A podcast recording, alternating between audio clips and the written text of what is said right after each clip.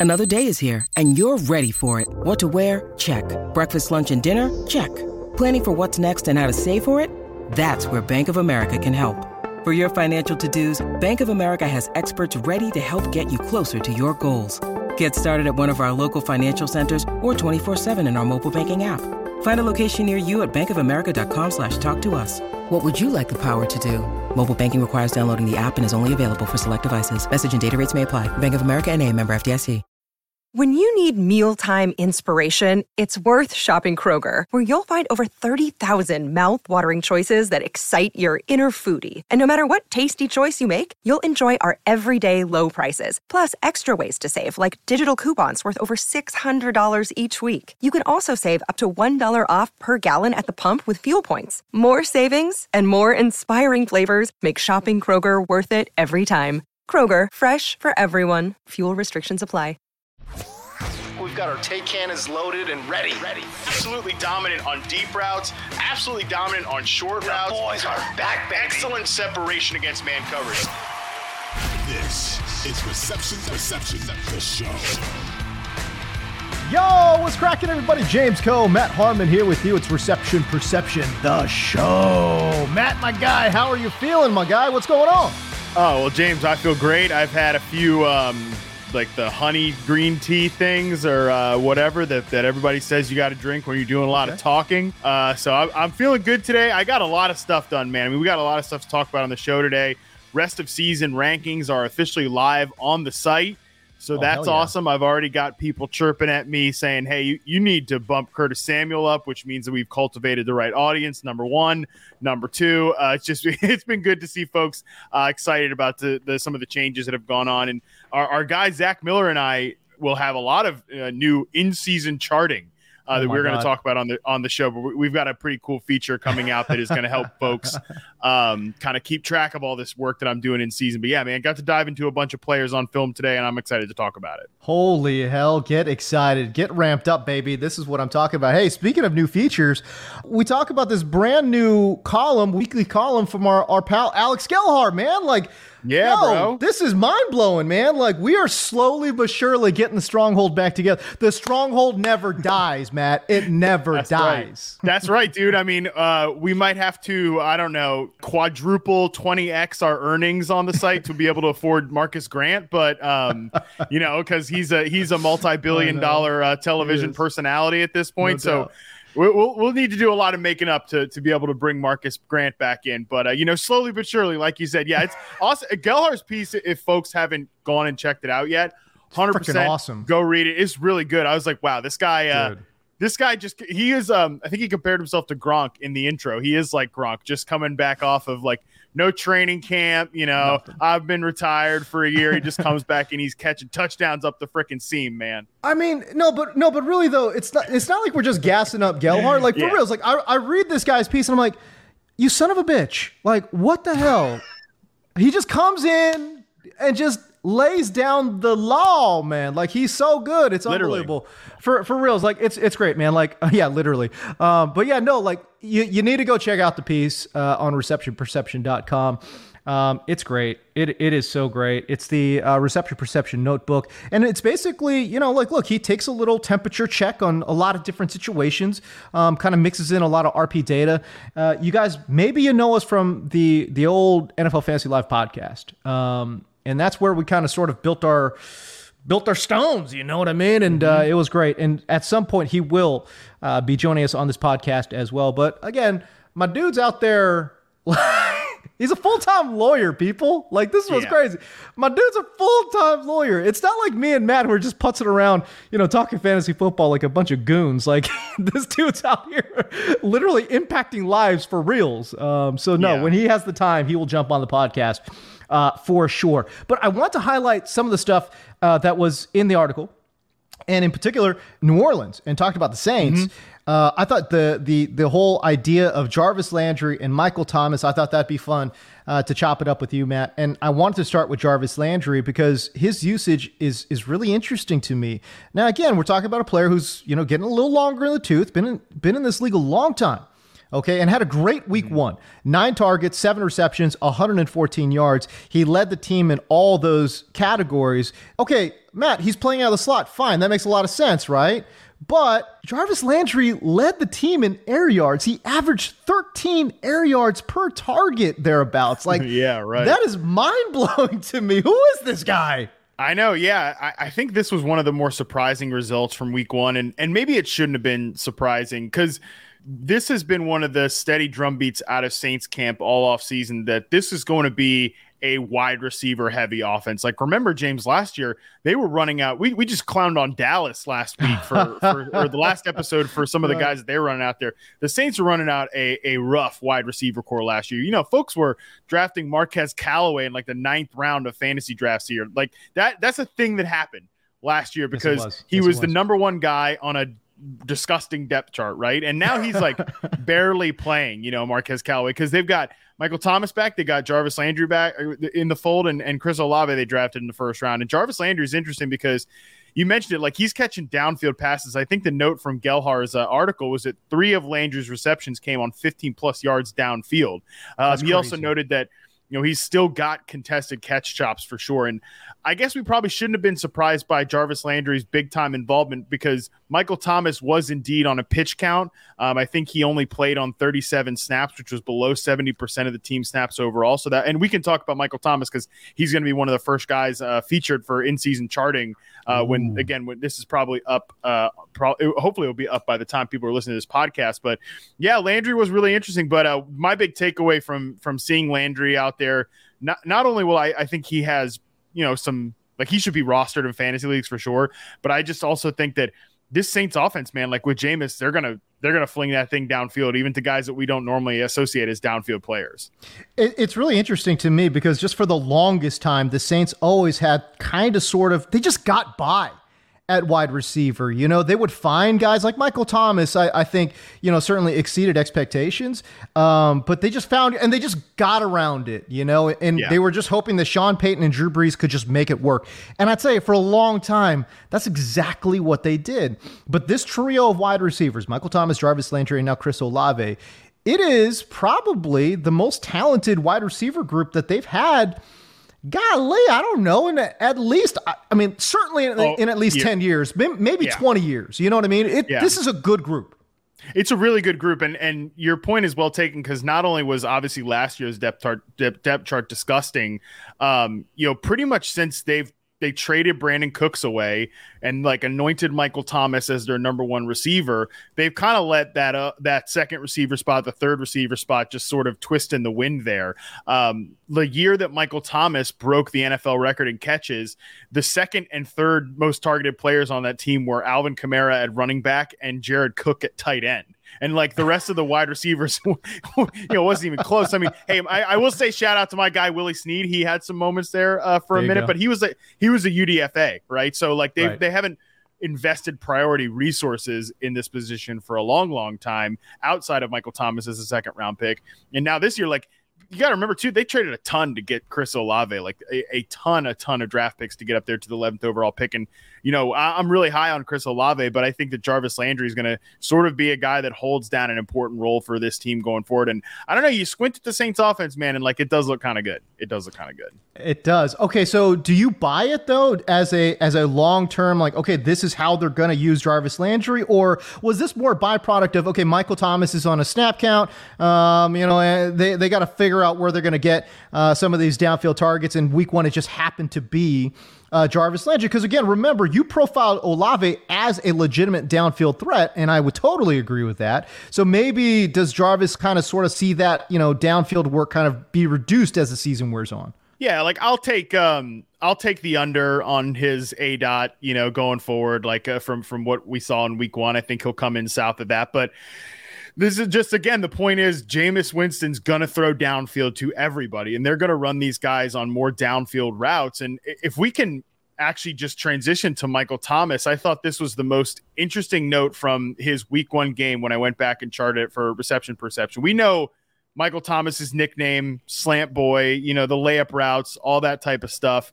In week one, just 16.2% of his routes were a slant or a curl. Like wow. they had this guy working downfield on limited snaps, like I mentioned. So, I mean, we're talking like deep dig routes, we're talking deep out routes. Um, I, I would say for for this tracker that we're putting on the site for in-season charting, there's going to be a column where it's like RP metrics relative to expectation uh, for these smaller sample type stuff. Um, I'm gonna I put Thomas as slightly below expectation, which isn't surprising, you know, considering he's he's coming back from a major injury. He's coming back from an injury uh, in uh, in in in the preseason, the hamstring deal, but yeah, he looked pretty good in tight coverage. Uh, I, I, would just say that we need to see some more explosiveness in his route running that we're kind of used to seeing. But um, yeah, I, I, even Michael Thomas, though, like I'm saying, you know, Michael Thomas is a guy that we associate as a, a, short area route runner, that type of stuff. He's not running those like short area routes anymore. He's actually getting down the field, and, and same with Jarvis Landry, obviously too. Michael Thomas, eight targets, five catches, 57 yards, and two touchdowns. Big time splash plays uh, for him. So I, I guess and you take a look at the depth, it's uh, what is it, 11 air yards per target. That's really good. 88 total air yards again on those eight targets. That is that's pretty nice. that is really interesting. Um, yeah, so there's a couple I, of like red zone, end zone targets too, right? So like that, exactly. you've got a couple of short area looks where that's going to bring down the average depth of target, the area and stuff like that. So yeah, I mean, he's he's he's really working the full field. That's for sure. That's one of my big takeaways from Week One with Landry and Thomas is that in this Jameis Winston offense, man, they're going to be flinging the football downfield. Which you know, I'm not expecting Alvin Kamara to catch 80 passes again. And and the team said that in the offseason, like we think those days are kind of done. And like, yeah, you don't throw 100 balls at your running back when you've got Michael Thomas, Chris Olave, and Jarvis Landry. It's very interesting. Okay, so um, for our YouTube folks, you see it on the screen. This is the 2020 profile of Michael Thomas. Uh, can you kind of sort of break this down? And really, Matt, I think I, would like you to focus kind of well. First of all, there's green everywhere as we see, but yeah, focus yeah, yeah. on on the on the more downfield stuff because again, the narrative on Michael Thomas is that he cannot win downfield. He can't win on you know anything other than just these uh, on these underneath routes. And and I think you and I have discussed hey listen that's where he won because that is where Drew Brees was really comfortable throwing him the football but from your charting process, it seems as if Michael Thomas can actually win downfield, and Jameis Winston, obviously, uh, the type of quarterback that loves to go downfield. Oh yeah, man. I mean, obviously, we see the success all over the route tree. If you're looking at it, and obviously, you can go pull it up on the website as well from 2020. And and remember, 2020 was the year he was kind of in and out with that injury, with that ankle injury that eventually took like a year off his entire a year plus off of his career. Right. But the, yeah, the two routes that really stand out to me that not only did he run at a rate above the league average, but also posted a above league average success rate in addition to the slant is the dig and the out route, like those intermediate routes. And he just that that was still the most impressive route, um, the dig route from his week one sample as well. Like he can get open on those patterns and he can make like 12, 13 yard catches. And then it really just becomes like, how explosive is he after the catch at this point in his career? That that I'm not so sure about. But um, yeah, man, he can he can win all over the all over the field. And like I, again, he's a tough guy. I, I, moved him up, I think, four spots in the wide receiver uh, rest of season rankings to about wide receiver 28. Okay. I'm not 100% sure how high I want to get on Michael Thomas. Also, yeah, you know, once once you start to get around wide receiver 28, then we're in the, you know, the Gabe Davis. Uh, we're in the we're in the Rashod Bateman territory, and like I still yeah. kind of want to be higher on those younger guys who are ascending in really good offenses. But shoot, man, I mean. I'm kind of feeling the vibe on the New Orleans Saints offense right now. Um, and, and they're a pretty good team overall, right? We know that. So, yeah. I mean, J- Jameis is always going to be a weird guy, you know, a weird quarterback to kind of, I've never been like the biggest Jameis Winston fan as a player, but no, I do think this is, um, this is a really really talented receiver group. I want to keep coming back to that. like at some point, uh, like if they go out in week two and um, Chris Olave uh, has the big game, I wouldn't be surprised uh, by that either. Because one thing we saw in the first game against the the Cowboys, obviously with the, with the Bucs defense, who the Saints are playing in week two they really squeezed the life out of the Cowboys in the short and intermediate areas. But what did we talk about with the Cowboys in the last episode? They're trying to work downfield with goofballs like Dennis Houston and uh, Simi. Who, who, who, the hell? Um, mean, who the hell is that guy? Uh, and, and, so now we're looking at like Chris Olave running the downfield routes. Man, they're going to yeah. have to actually respect that stuff. So I wouldn't, but yeah, this receiver trio it's I think a lot of different guys are going to be popping off, and and I'm really going to keep tracking Michael Thomas over the next few weeks to see if he starts to round back into his usual success rate versus coverage. Isn't Olave such an interesting guy too? Because he's a rookie wide receiver, and we know what he he can do downfield, and and yet rookie wide receivers it does take them generally, even even nowadays, it takes them a little bit of time to get acclimated. Golly, I wonder what this offense is going to look like in week seven, week eight, when Olave is acclimated uh, to the offense and the NFL speed. And then all of a sudden, it's like Michael Thomas is healthier, hopefully, right? Jarvis Landry is playing at, at full speed, and Chris Olave then playing at full speed. We haven't even talked about, or at least not really, um, the the injury to Alvin Kamara, you know, so and how much that yeah. limited him, right? So like man, this is an offense that I thought looked pretty good in week one. And then when I kind of project down down the road, boy, this could be a really good offense. This could be a really, really good offense. Um, and and I'm interested to see what it, it kind of develops into. And I and again, I'm just interested to see what does Chris Olave look like five weeks, six weeks from now. Dude, you, you see that route he had on the on the two point conversion, like that in tight spaces in the in the red zone where he he hauled in that two point conversion? Chris Olave, that guy yeah. can. I mean, that was like sometimes you know we talk about with George Pickens, I think, on the show where he you know mauled that one, like just knocked over the one guy's run blockers. Yeah, like, yeah, yeah. That's the exact same stuff he did at Georgia. Like that's that's Georgia George Pickens on on the NFL field, and yep. Chris Olave running that little like quick out route on in the red zone to get the two point conversion. I was like, that's Ohio State Chris Olave. That is that's the same player. So Love it's it. cool when you see guys translate like that. Last point on the Saints here, James. Yeah. You didn't even you didn't even mention big X what? factor Tays, Taysom Hill. Oh yeah, hell yeah, yeah. He's still thing, yeah, man. Yeah. He's still I know thing. He's, he's like listed as a tight end on the depth chart. He's listed as a tight end in, in fantasy. Juwan Johnson yeah. actually played a ton, and I, I think ton. he's a guy yeah. worth worth monitoring too if this offense is really going to pop. But yeah, J- Taysom's just like a gadget player, but everybody hates Taysom Hill, but he is going to add some big plays every now and again. Um, I don't, I don't know. This is totally fantasy football related, but it's like I'm advocating folks to go get Taysom Hill. Um, and, and, he was super huge off the waiver wire this week. But I'm just saying, if he's a tight end, you have to view it from tight end volume, right? Like, let's say I told you your tight end was going to get, I don't know, six to seven touches, six to eight touches a game. I think you'd be really happy with that, right? And that's the kind of volume I think that Taysom Hill uh, even though he doesn't play a lot of snaps, it's like when he gets in there, my God, he's touching the football. You know what I'm saying? So if you could tell me a tight end in fantasy football is going to get anywhere between five to eight touches, I'd sign up for that every single damn time. And then you're adding in the athleticism and the versatility that, that Taysom brings to the table. It's like, man, that's not bad. Oh, by the way, all you want from your tight end are touchdowns my boy Taysom Hill is getting all kinds of red zone looks. You know what I'm saying? So I don't know, man. I'm intrigued. I'm intrigued. He might fall flat on his face and be an absolute non-factor in fantasy this year, but I don't know. I'm, intrigued, man. Um, and again, I really trust in this coaching staff too, because it really seems like there's been no drop off at all from Sean Payton to to what we got with Carmichael. So I, I don't know, man. I, am really intrigued, and I, I, think this is uh, an interesting team uh, moving forward. With threats to our nation waiting around every corner, adaptability is more important than ever. When conditions change without notice, quick strategic thinking is crucial. And with obstacles consistently impending, determination is essential in overcoming them. It's this willingness, decisiveness, and resilience that sets Marines apart. With our fighting spirit, we don't just fight battles, we win them. Marines are the constant our nation counts on to fight the unknown. And through adaptable problem solving, we do just that. Learn more at marines.com. Hey, Rob Bradford here. I have set out on a mission with my good friends at FanDuel to prove what I have known for some time baseball isn't boring. Now I have a daily podcast to prove it with some of the most notable people in the baseball world screaming baseball isn't boring from the mountaintops or at least agreeing to come on our show. Players, managers, GMs, and yes, even the commissioner of baseball, Rob Manfred. It has been a constant wave of baseball's most powerful voices. So join the revolution. Subscribe and soak in Baseball Isn't Boring. Listen on your Odyssey app or wherever you get your podcast. You'll be glad you did.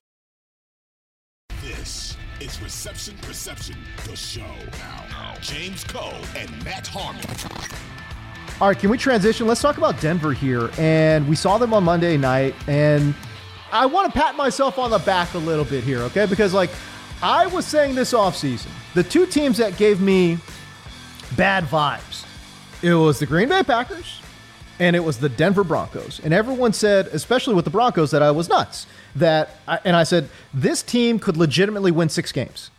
Legitimately win six games. That was in their range of outcomes. I'm not saying that's what they're going to do or that's likely. I'm just saying it's in their range of outcomes. And I think week one, you saw exactly why I was saying that. We're talking about Russell Wilson, who is a little bit older, so that explosive athleticism, that backyard football doesn't always work now, right? He's working with a brand new cast of pass catchers, which for a lot of quarterbacks has been problematic. He's learning a, a, brand new offense, and the coaching staff. I was focused in on the coaching staff. Yeah, you boy. you had that one right. Yeah, it's like, hey, we don't know if these guys are good or not. Their offensive coordinator, like I said, was, I mean, a tight ends coach. That's his highest level. The defensive coordinator was safeties coach. That was his highest level. We don't know anything about Nathaniel Hackett. Nothing. And he had an absolute brain meltdown at the end of that game on Monday night. So these are, like I said, these were the kind of all the negative things that could have gone wrong, and they all went wrong uh, there in week number one. But what were your takeaways in that Broncos offense, and in particular focusing in on the split between Courtland Sutton and Jerry Jeudy? Yeah, I mean, I got, I know I got a lot of stuff wrong. I'm gonna get a lot of stuff wrong this year. That's how it works. But I, I'm gonna also take that victory lap with you on being like, I don't think this Den. At least my take was, I don't think this Denver team is gonna get off to like a hot start, right? Like yeah. we said that on the bold prediction show, and I said bold prediction like Jerry Jeudy outscores Courtland Sutton because James. I mean, you know, I have like a little bit of a natural contrarian uh, in me somewhere. Um, Slight and slight. Anytime, anytime, like the entire industry agrees that oh, Courtland Sutton over Jerry Jeudy, and like every. Broncos insiders, oh, Sutton's the guy, Sutton's the guy, Sutton's the guy. Yeah. It's so clear. I always want to be like, mm, we, we, usually when something is that that clear, there's there's like a problem. There's there's something wrong, um, or, or like that, that we shouldn't be that confident. And look, I mean, Courtland Sutton could still be clearly the the best receiver on the team, um, but I did just chart both of these guys today.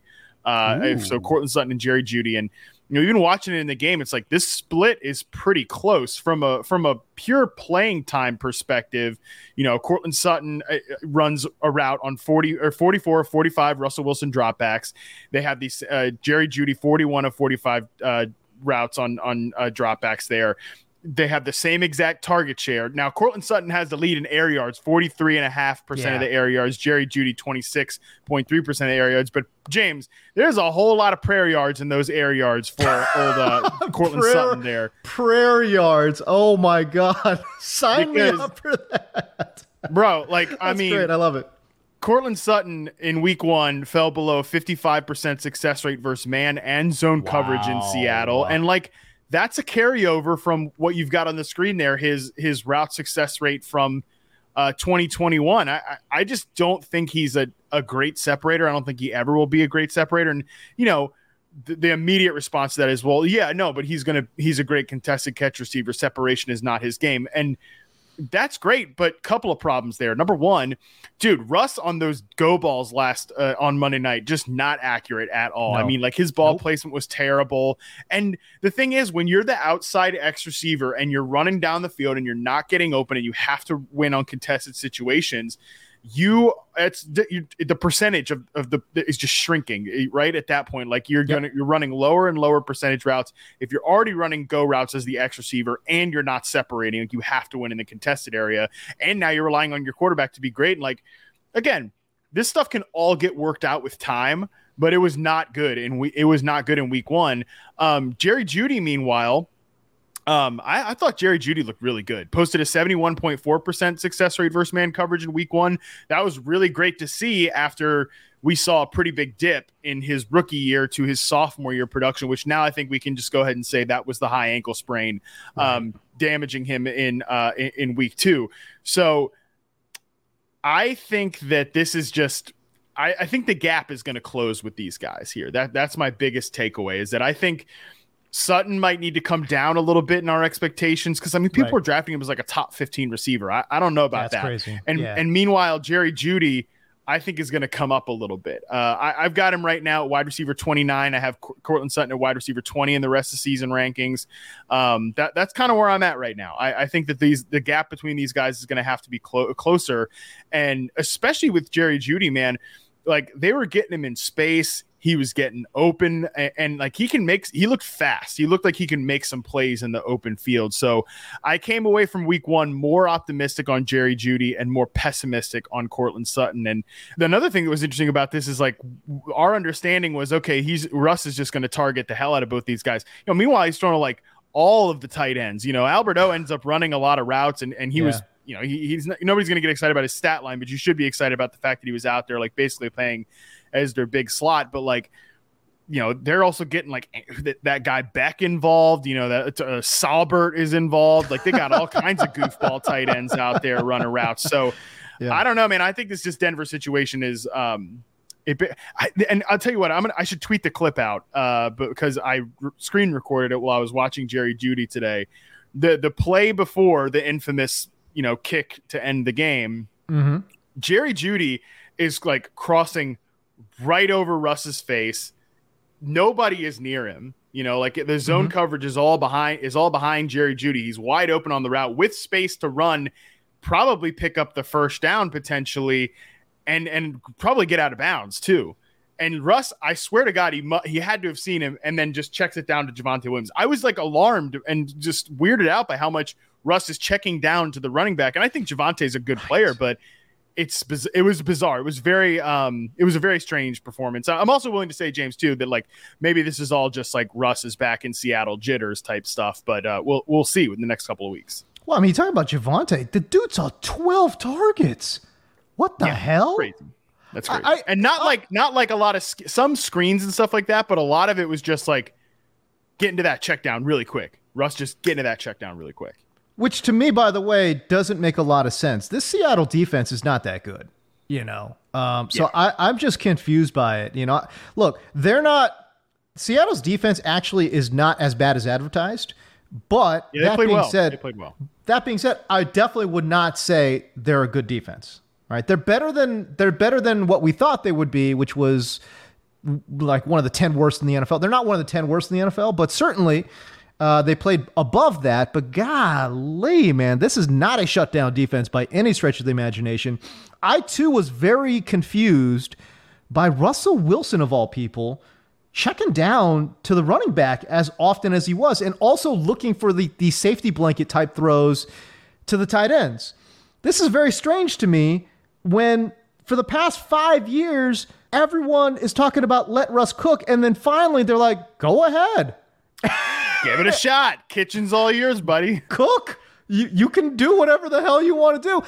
And he opted not to. And I almost wonder, is that like is it just habit? Like he's now he just doesn't even know how to do it? Like what is going on? It was so it was strange, Matt. Like I don't I just yeah. didn't understand what the hell was going on. I mean, look, the whole game, like you're gonna get a lot of narratives coming out of it, but it was really interesting how you know, they were kind of letting Geno cook a little bit, right? Like they were they were letting Geno throw on first down. They were letting no. him uh, throw aggressively.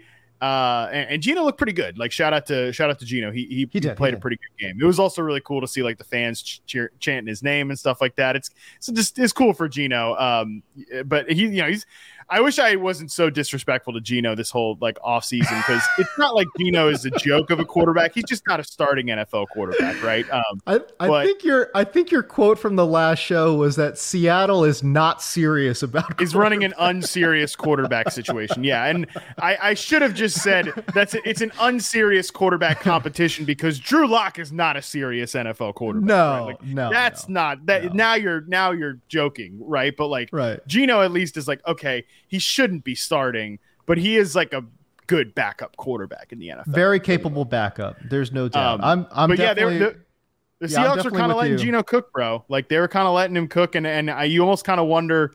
That, uh, this whole season is going to be a big referendum on on Russell Wilson and like the push pull of was it actually Russell Wilson holding things back, even if he doesn't want to admit it, not Pete Carroll holding Russell Wilson back. And I think it'll be interesting. And week one was certainly like a I was not like the feather in Russ's cap that he probably wants to come out there and have. Yeah, Geno was interesting, right? Like it seemed like he was definitely playing within himself and within the structure That's exactly what it was. Geno Smith was a structure quarterback and extremely efficient in that structure.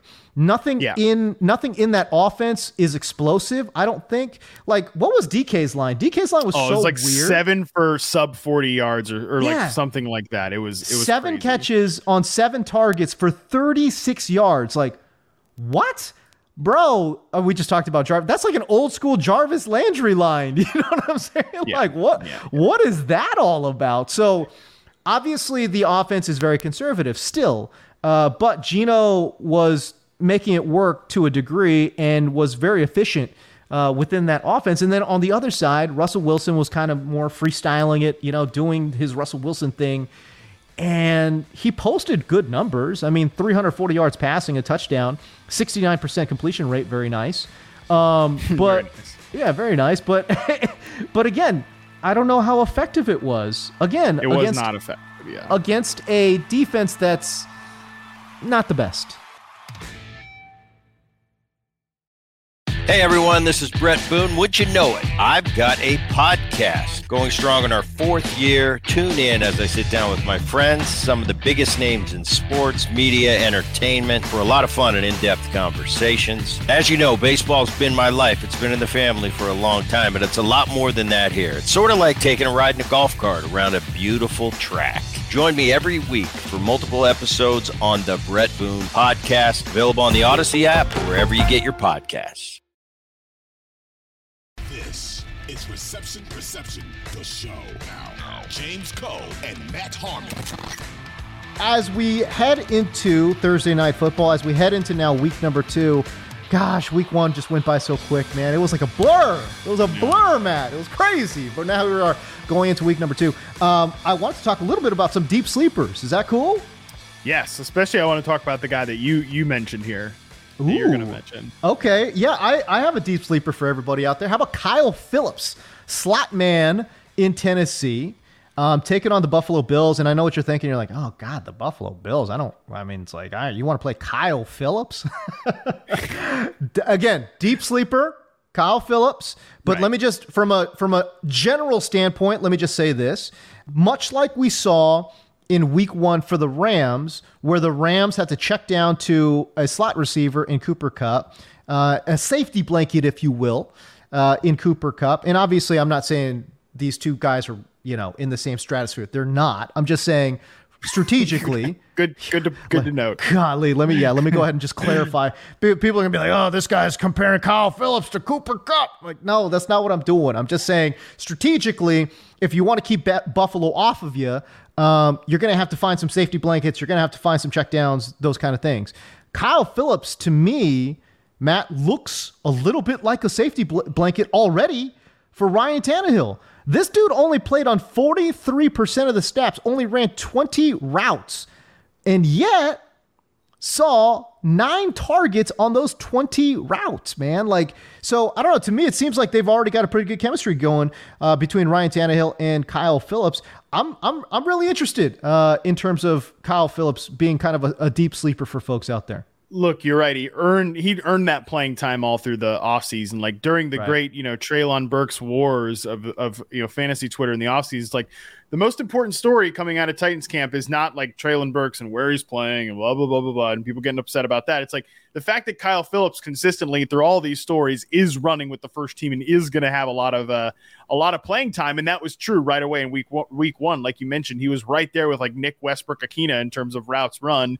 He was right there. He was right at the top in terms of targets. And I'm with you, man. I'm not like. I'm certainly not gassed up about the Titans offense going against the Bills defense. Like not not at all. Although Titans and, and Bills have had some good good matches uh, in the last few years. surprising Um, too. Surpri- surprisingly, yeah. And then like the Yeah. Titans defense, I know they ended up giving it up to the Giants a couple of times. Saquon Barkley, though, geez, good God, he just, oh God, yeah, I know. My dude's back. Yeah, He's back. He's back. He, he Oh, led all God. running backs in yards after contact per rush attempt in week one. No surprise there if you watched him, which by the way, it's actually like not really the book on Saquon Barkley, right? He's more of a like he's a, a slasher and all that type of stuff. He's he's more of like a a, like a big play runner, like you know, one two one two one two 50 yard run, stuff like that. He he he did have an explosive run, but he was just breaking tackles all day, man. He was awesome. Uh, anyway, so I, I I know they gave it up to Barkley in week one. They gave it to a few Giants, but like th- this defense is pretty good. I think the problem is, man, I you know Tennessee's offensive line I think is a, is a declining unit. Um, and, and, I think they're just going to get their ass kicked uh, by Buffalo up front, just like much like the Rams got their ass kicked in Week One. But that could lead to a bunch of dump off targets to Kyle Phillips, who, by the way, like is yes. legit good. Like if you go back and look at his reception perception on the site from uh, the rookie roundup article, where there's a bunch of guys in there, you know, 85.3% success rate versus zone coverage as a slot receiver. That's really good. 92% success rate on the flat route, 81.5% success rate on the slant route. Like, dude, you're gonna be catching them little, you know, those little pop gun routes all year long in Tennessee, man, and then definitely in this game, I, I, agree with you. You could catch like he could certainly catch eight balls for yeah. It's gonna be like one of those disgusting PPR lines, but it yeah, it can get you there. Yeah, man. Like I could see him catching you know six or seven balls for like 50 yards or something. Yeah, yeah, yeah. Don't uh, watch uh, it, but just just look yeah. at the points at the end of the day. Just yeah, exactly. So no, that's uh so I don't know, like I'm I'm I'm intrigued anyways. Um it's he's one of those players where in fantasy football if you're just kind of looking to kind of round out your flex or or maybe you need a bye week guy, I would just highly recommend go go just go pick up Kyle Phillips if you want to put him on the bench for week two. That's fine. I'm I'm down with yeah. that too. Uh, but just see what his usage looks like because I think after week one, I think he's earned himself a bigger role in this offense. I and agree. I and dude, listen, it's not like they're like invested in Nick Westbrook-Ikhine. You know what I mean? Like I could easily see him taking all of Nick Westbrook-Ikhine snaps easily. I think for Phillips to get on the field, he kind of has to start taking snaps away from Robert Woods, which, by the way, also isn't like totally impossible. They traded like a sure. day three draft pick for Robert Woods. He's a veteran guy, but um, I do think there's a chance, like if the Titans season goes south, like they might start playing a lot of these rookies. Like Treylon Burks is going to play more as the season goes on. Sure. Um, they might play your guy Malik Willis at some point, like if if yep. the season really goes south. And by the way, then just forget it with all of these fantasy receivers. Like just play Malik Willis and log out. But as long as Ryan Tannehill's in there, I do think Kyle Phillips makes for like a, a deep PPR flex play. Uh, no, also, just again, I, I I think he is good. By the way, I, again, yes. I just want to say again, I think he is good. Like in the dynasty format, I, I he is the biggest riser in the dynasty ranks uh, coming out of the like the last couple of weeks here. I bumped Hell him yeah. like from you know what you know, and after the draft he was like wide receiver ninety something. Now he's like in the sixties. Anytime a, a, guy from UCLA or or one of these UC schools can get some love, I'm I'm with it, man. I'm with. But, but by the way, I disagree on the Malik Willis. You know I love me some Malik Willis. I love Malik Willis, man. I, yeah. I'm I am so intrigued. Uh, I want to see him uncork some balls, man. Holy hell, let's go. the pride, the pride of the pride of that other school in Lynchburg, Virginia. Yeah, the pride of that go. other that that other school in Lynchburg, Virginia. Oh, there you go. All right, hit me with a deep sleeper, dude. What you got? Oh, dude, I'm just gonna double down on Curtis Samuel. I, I mean, I know he's might not be there like a go. deep sleeper anymore, but I, I think he, I wanted to talk about him because he's the other guy that I charted this uh, just yesterday. So oh, no yeah. shock, right? I had to had to get it done. um, dude, go. What you got? Washington Washington's offense is so fun. I I there's like you know that uh the the scene in um, Arrested Development where what's the one guy says like there are dozens of us right uh, about uh, have you ever watched that show? I have not, my friend. Oh, so well this this this hopefully this to, landed on. you know, you know, you know what's funny? Let me let me just say something. I feel like I feel like Arrested Development doesn't hit with ethnic people. I don't know. I'm, just saying. Fair enough. Uh, also, just, by the way, I, I think let me just be clear from from the white perspective. I yes. think it's uh I think it's um I think it's an overrated show. Like I never thought it was that funny, but uh, oh, okay. I I thought I thought this joke made sense in this moment. okay, go. And it didn't. It, well, it didn't land. Anyways, point. point I never watched this. There, are, someone who's listening has watched the show and knows the scene I'm talking about. When uh, okay, good. He yes. says he says there are like it's the, the never mind whatever. Okay. But like there are dozens of us. There's there's a small group of like football freaks who are big Scott Turner fans, uh-huh. and there are dozens of us, and I'm in the crowd. yeah, Washington offensive coordinator Scott Turner. Uh, it's like me, Robert Mays, and like uh, one uh, a couple, like five other people are big, That's big so Scott funny. Turner heads. Um, and like you, dude, you just watch that week one Washington offense.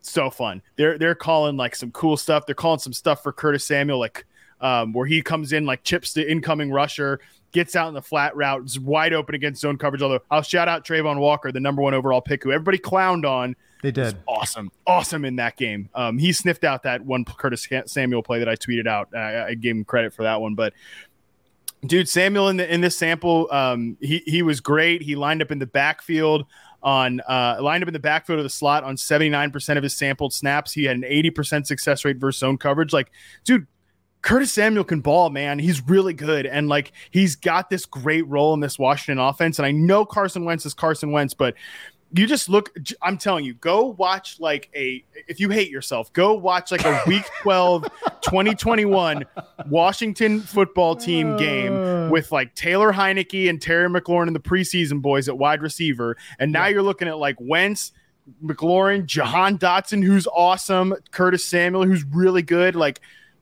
and Wentz, for whatever you think about him, dude, he's at the trigger point of like a really, really good offense. And I'm just saying, Curtis Samuel, like, I kind of think he's a guy you can you can, is going to be in flex consideration every week, and so is Jahan Dotson too. I think these guys are really good. So Samuel is back. Jahan Dotson is like an every week wide receiver four. Washington football is back. I won't call them the Commanders because it's just too lame, but um, Washington football is back, baby. um, all right, uh, let me let me just I don't, let me just try to cool you off just for one second here. Okay? please do, please do. Because, uh, please, I would love you to. I, I, let, at least try to add a contrarian voice to this because um, I love what Curtis Samuel did, and I'm happy for him too, man. After losing an entire season, um, which is just tough, you know what I mean? Um, so it's great to see him back. It's great to see him healthy. And, and, again, when these guys, these guys who can do different things, are utilized in that in that way, I love seeing that. Um, so definitely hat tip uh, to Turner uh, for trying to get him involved in all these different ways, which is cool. Okay, now that being said, Terry McLaurin had kind of an off game. Only, he only had four four targets in this in this ball game. Eleven targets for Curtis Samuel, eight targets for Antonio Gibson. I kind of sort of feel like, um, at least from like a production standpoint, that couldn't this go to any one of these three receivers any given week. Like Curtis, it, this could have been a great Curtis Samuel week. And then I would not be surprised if in week two he doesn't really see that much, you know, uh, target share or area share or whatever it might be from a volume perspective. Maybe next week is maybe week two is a Terry McLaurin game. Maybe week two yeah, is yeah. yet another, uh, you know, Jahan Dotson game. I don't know. I'd also point out too that uh, Lynchburg, Virginia's finest Logan Thomas was also out there, and like he came back pretty early from a serious injury. So like by the way, just another really talented guy on this offense. I think that the fluky thing in there is Antonio Gibson's eight targets. Like, and yeah, again, credit credit to young Turner, man. Like he got a great like deep route out of Antonio Gibson, a great designed play, a few times getting him the ball in space. But like, I think that these guys like Samuel, I think that these guys like Dotson, you're right. It's not going to be every single week. Like, right, Dotson had a great game too. He caught two touchdowns, Did. and they were they were awesome touchdowns too those guys are going to pop off like week to like week by week, but James, they're playing the Lions this week. Like get, this is one of the weeks where you can give it a shot with these guys because they're playing the Lions. Um, Terry McLaurin led the team in air yards with uh, over 80. So, um, you know, again, we're talking about air yards per target, over 20 air yards per target too. So not a ton of like, you know, high percentage throws, but should be noted like if he had caught one of those splash plays it's different narrative i think um, with what how people kind of feel about Curtis Samuel versus Terry McLaurin versus Jahan Dotson. You know what I'm saying? So um, just from a talent perspective, Matt, it's it's a weird. I don't want to say weird, but it, it's a cool team because Antonio Gibson is a former wide receiver, so he's got you know a, a multi skill set. Terry McLaurin, obviously, as we know, we, you and I both love Terry McLaurin. But Curtis Samuel, also a guy that can be utilized all over the, the football Yeah. field. Logan Thomas, a former quarterback, then turned tight end. So he's got multiple skills. It's interesting, right? Like in terms of this Washington offense, like how diverse of a skill set they have on offense. And they it sounds like they think Brian Robinson's going to be back in like week five, and you know, Yeah. which is great for him after getting literally shot. Uh, Crazy. like that's crazy that he could be back so fast. But like he brings a dimension as a grinder, you know, like Yeah. a like he's like Antonio Gibson's not that back, but Brian Robinson's that back. So uh, I definitely think that Gibson, by the way, in fantasy, could be a guy that you ride for like the next three weeks, and then you just try to sell immediately as soon as Brian Robinson gets back. Like, a, you know, that, that he could be that type of guy for like a zero RB team or something like that. But yeah, man, this offense has got a lot of skills, and I do think that Jahan Dotson and Curtis Samuel can kind of interchange in that slot flanker role. And there's just a lot of ways for for Wentz to make us all pay when he eventually screws it up. But uh, yeah, I'm excited about Curtis Wow. Samuel. I'll I'll give No a, faith, no faith in Wentz. no, no, no. I think he's good enough to get these guys fantasy numbers, but I don't think he's good enough to like really get these guys where they need to go. I'll give you a couple more deep sleepers before we get out of All here right. too. KJ Hamler, I'll mention him. He he got pretty decent burn as the uh as the the clear cut speed slot receiver for the Denver Broncos. If, if there's one thing I said about Courtland Sutton, right? Like not getting a lot of separation deep down the field, especially. You know, Jerry Jeudy also not getting a ton of separation down the field. I think he's still more of like a um I, I think he's still still more like in the short to intermediate areas, you know, and Yep. but KJ Hamler, like he can burn and he looked pretty good out there. Si- ran around on 64% of Russell Wilson's dropbacks. You know, running against the Houston Texans defense, I'd take a shot on KJ Hamler if you're desperate. It's not bad. Uh, and this one's kind of like a, you got to hold your nose and try not to puke. But Christian Watson, uh, I don't hate Christian Watson as like a super. I mean, you really have to be like, but if you have to play Christian Watson, you're either in a super deep league or your team is absolutely screwed. but I, I think it was encouraging that Christian Watson ran so many routes. Like even though Aaron Rodgers, I mean, looked right at the sideline. Like I, I told you he, w- I told you this is what was going to happen. Right as soon as Oh Christian Watson God. dropped that deep touchdown on the first play from first pass of the season. I, it, it was encouraging that they that he still got out there and like I think that when Allen Lazard probably gets back this week, like they need to marginalize like the dusty veterans like Sammy Watkins and Randall Cobb, not like Christian Watson, who for all of his flaws can at least burn, you know, can Yeah. can make plays in the open field. I compared him like a poor man's Martavis Bryant. I would like to see him in that role going forward. So it, Aaron Rodgers probably going to drop a hammer on the Bears just when everybody's like starting to doubt the Packers. Christian Watson might get in on that on that hammer dropping fest. Well, yeah, because the Bears defense stinks. I mean, let's be real. Yeah, not great. Yeah, they're not playing in a monsoon this week. I know against against essentially a rookie quarterback, right? Like, no, they're playing a team in, in in the Packers against a quarterback that absolutely owns, absolutely owns Chicago. So no, you're right. Aaron Rodgers probably going to get back on track, um, big time. Another team that I think could potentially get back on track.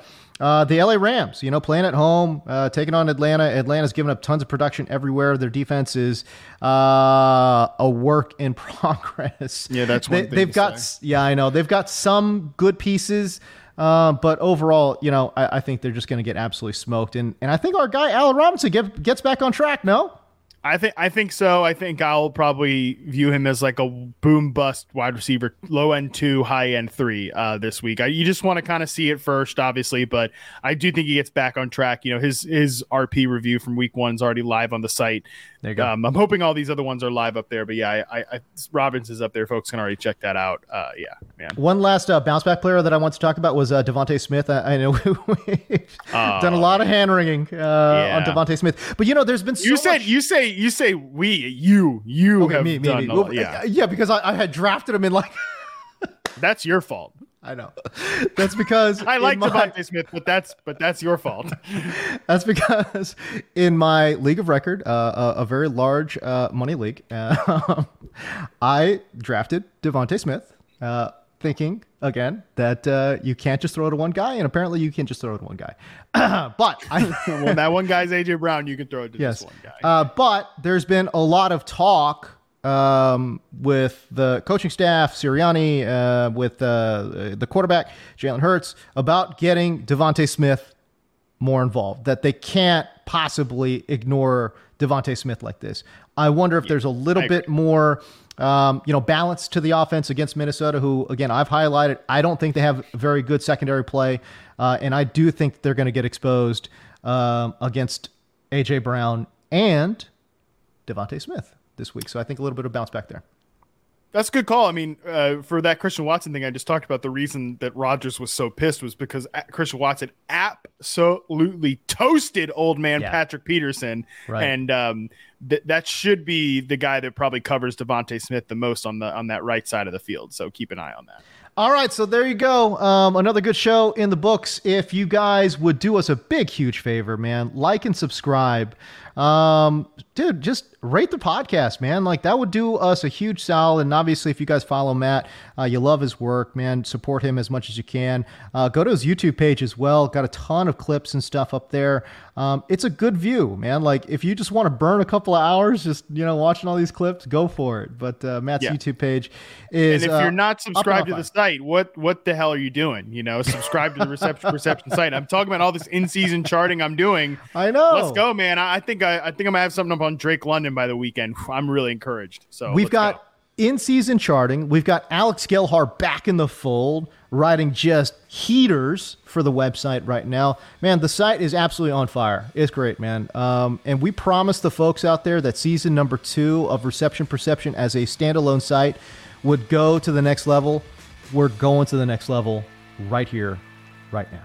All right, so there you go. For Matt Harmon, I am James Koh. We will see you next week. Everyone have a great week too. See ya. Peace.